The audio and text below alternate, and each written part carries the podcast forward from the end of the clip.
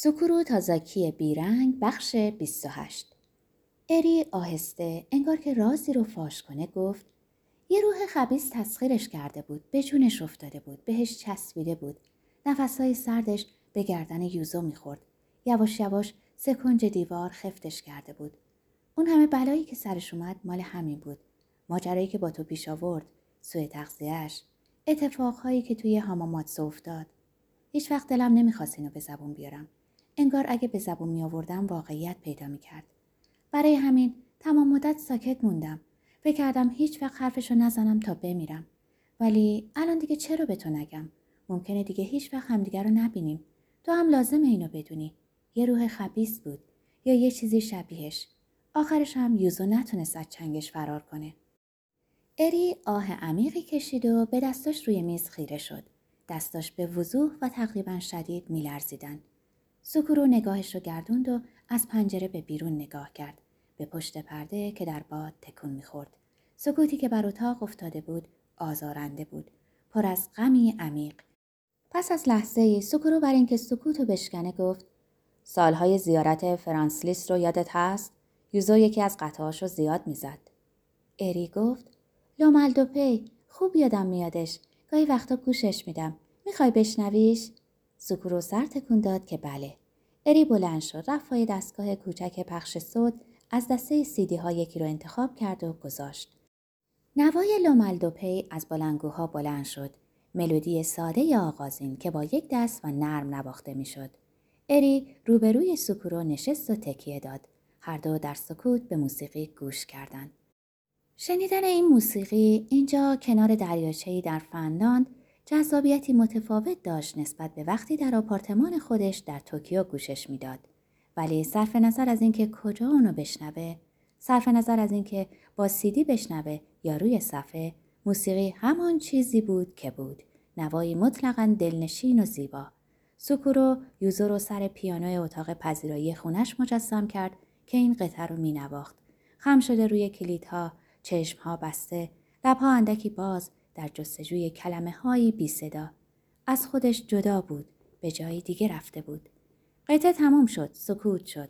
بعد قطعه دیگه شروع شد. ناقوس های ژنو. اری کنترل دستگاه رو برداشت و صدا رو کم کرد. سکورو گفت یوزو این قطعه رو خیلی قشنگ می‌زد. با شروع حال زیاد. آره قطعهایی رو که اندازشون تو این مایه ها بود خیلی خوب می‌زد. سر قطعه های طولانی تر وسط راه یه جورایی انرژی کم می آورد. ولی هر کسی یه جوره. همیشه اسم می‌کنم بخشی از یوزو هنوز توی این موسیقی زنده است. خیلی سرزنده است و خیلی درخشنده. اون وقتها که یوزو در مدرسه به بچه ها تدریس می‌کرد سکورو و آو معمولا با پسرها در محوطه بیرون فوتبال بازی می‌کردن. دو تا تیم می‌شدن. دروازه ها معمولا چند تا کارتون مقوایی بود. سکورو همونطور که توپ رو پاس می‌داد یه گوشش به صدای گام نوازی بچه ها پشت پیانو بود که از پنجره می اومد. گذشته سیخ دراز تیزی شد به تیزی تیغ و یک راست توی قلبش فرو رفت. درد بی صدای نقره رنگی درونش پخش شد. مهرهای پشتشو به ستونی از یخ تبدیل کرد. درد کم نمی‌شد، نمیخوابید. سکورو نفسش رو حبس کرد. چشما را از فرط درد محکم روی هم گذاشت. سکورو تازاکی در عمیقترین نقطه جانش به درک رسید.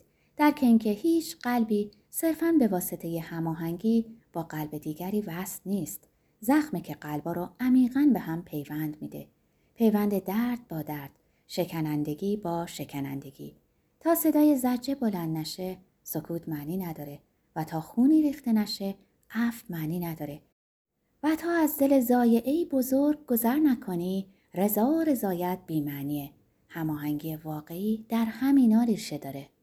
سکورو کم و بیش به این که فکر کنه بلند شد رفت اون طرف میز به اینکه چیزی بگه دست گذاشت روی شونه اری. اری هنوز صورتش رو توی دستا گرفته بود. سوکورو همین که دستش به او خورد حس کرد اری لرزید. لرزشی که به چشم نمی اومد سوکورو صدای اری از لای انگشتا بیرون اومد. می‌تونی یه کاری برای من بکنی؟ حتما. می‌تونی بغلم کنی؟ سوکورو بری گفت بلند شه. بعد اونو به سوی خودش کشید. دستای اری که از پشت سوکورو رو گرفته بود گرم بود. گونش روی گردن سوکورو نرم بود. خیس بود. اری زیر لب گفت فکر نکنم دیگه هیچ وقت برگردم ژاپن. نفسهای گرم و خیسش به گوش سکورو می‌خورد. هر چیزی که می‌بینم منو یاد یوزو میندازه و یاد ما که سکورو چیزی نگفت. فقط همچنان محکم نگهش داشت. از پنجره باز دیده می شدن. کسی ممکن بود در حال رد شدن ببیندشون. ادوارد و بچه هاش ممکن بود هر لحظه برگردند. ولی اهمیت نداشت. براشون مهم نبود دیگران چی فکر می‌کنن. مجبور بودن همدیگر را نگه دارن. هر قدر که می‌خواستن. بایست میذاشتن پوست هم لمس کنن و سایه های دراز ارواح خبیس و فراری بدن. تردید نبود که دلیل آمدنش به اینجا اساسا همین بود. مدتی دراز همینطور ماندند. چه مدت نمی‌دونست. پرده سفید پنجره در بادی که از دریاچه میوزید همچنان تکان می‌خورد. گونه های اری خیس ماند. حرف نمی زدن. حالا دیگه کلمه ها فاقد قدرت بودند. مثل زوج رقصنده ای که وسط رقص یک پا بر زمین یک پا در هوا خوش شده باشند. خاموش و بی صدا. فقط همدیگر رو نگه داشته بودن و خود را تسلیم جریان زمان کرده بودند. زمانی که هم گذشته رو در بر گرفته بود هم حال رو و هم حتی تکه ای از آینده رو که به زودی فرا می رسید. نفسهای گرم اری به گردنش می خورد و هیچ چیز از بین بدنهاشون رد نمی شد. سکورو چشما رو بسته بود و همچنان که به تپش های قلب اری گوش می‌داد خودشو به موسیقی سپرده بود. تپش های قلب اری هماهنگ بود با صدای تلق طلوق قایق کوچکی که به اسکله می‌خورد. دوباره نشستن سر میز روبروی هم و به نوبت حرفای دل خودشونو گفتن. چیزایی به زبون آوردن که سالهای سال به زبون نیورده بودن. چیزایی رو که در عمق پستوی روحشون نگه داشته بودن. یکی سرپوش قلبش رو برمی داشت، در خاطراتش رو باز می کرد و احساسات صادقانش رو بیرون می ریخت و اون یکی تمام مدت فقط در سکوت گوش می‌داد. اول اری حرف زد. آخرش یوزو رو ول کردم. مجبور شده بودم ازش فرار کنم. می‌خواستم هر قدر می‌تونم از هر چیزی که به جانش افتاده بود دور بشم. برای همین بود که رو آوردم به سفالگری. با ادوارد ازدواج کردم. به فنلاند اومدم. طبیعتا برای چنین چیزی برنامه نریخته بودم. اینطوری پیش اومد. یه جورایی احساس می‌کردم با این کارا دیگه لازم نیست مدام هوای یوزو رو داشته باشم. یوزو رو از هر آدم دیگری بیشتر دوست داشتم. یوزو برای من مثل خود دیگرم بود. برای همین دلم می‌خواست تا می‌تونم کمکش کنم. ولی خسته شده بودم. اون همه مدت ترخوش کردنش فرسودم کرده بود. هر قدر هم زور زده بودم نتونسته بودم جلوشو بگیرم که از واقعیت فاصله نگیره. برای من وحشتناک بود. اگه توی ناگویا ماندگار شده بودم فکر می‌کنم خودم هم کم کم می‌زد به سرم. نمی‌دونم شایدم فقط دارم توجیه میتراشم. ولی به هر حال واقعیت همچنان سر جای خودش هست که من یوزو رو ول کردم.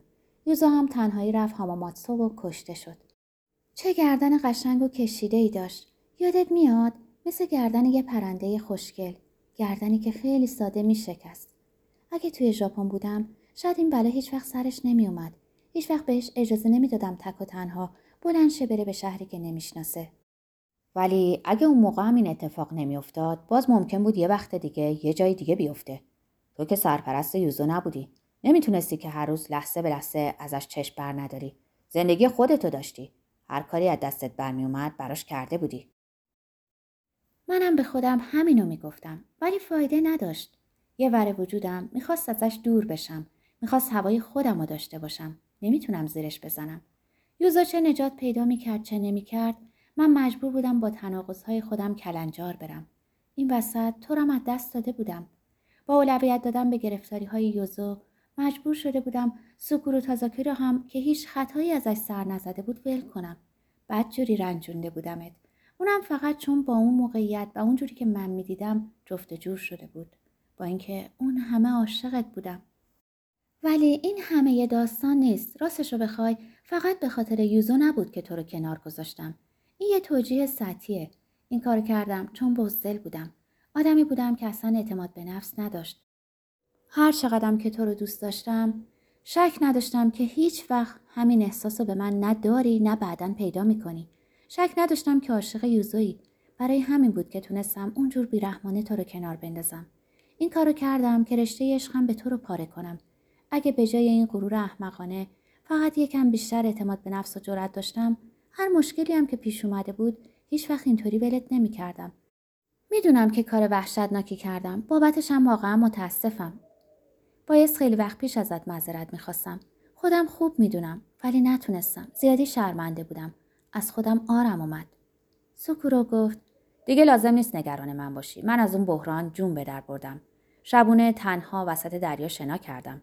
هر کدوم از ما برای اینکه جون به در ببریم کاری رو کردیم که مجبور بودیم. دلم به من میگه که اون موقع حتی اگه تصمیمای دیگری هم گرفته بودیم حتی اگه به انتخاب خودمون کارهای دیگری کرده بودیم ممکن بود بازم کم و بیش آخرش همین جایی باشیم که الان هستیم اگه اون روزا همینجوری یهو اومده بودم بهت گفته بودم دوستت دارم آیا با من قرار میذاشتی بریم بیرون؟ حتی اگه توی چشمام زل می‌زدی و می‌گفتیم بازم احتمالا باورم نمی‌شد. چرا؟ اصلا فکرشم نمی‌کردم که کسی بگه دوستم داره یا بخواد دوست دخترم باشه.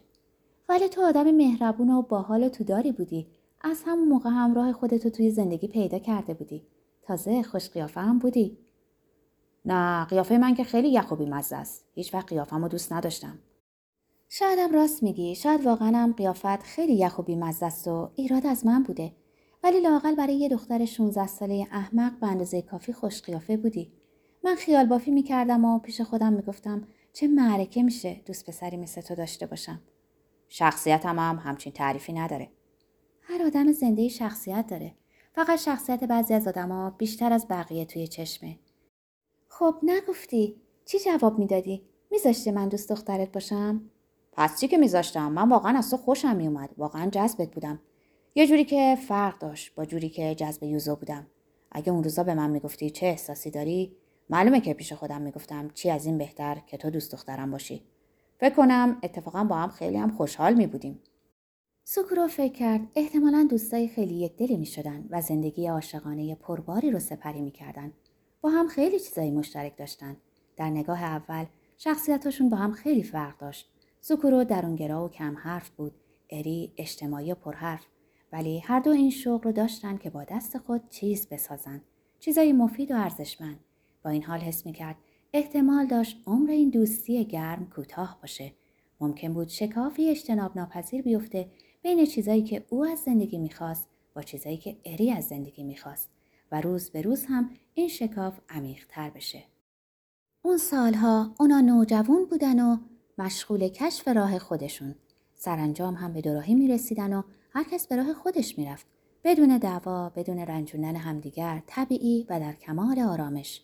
سوکورو پیش خودش فکر کرد که آخرش هم واقعا همینجوری شد مگه نه خودش که به توکیو رفت و سرش گرم ساخت و ساز ایستگاه های قطار شد اری هم با ادوارد ازدواج کرد و به فنلاند اومد عجیب نمی‌شد اگه قصه اونطوری پیش می‌رفت به کلی ممکن بود و شاید برای هیچ کدومشون هم تجربه منفی از کار در نمی اومد.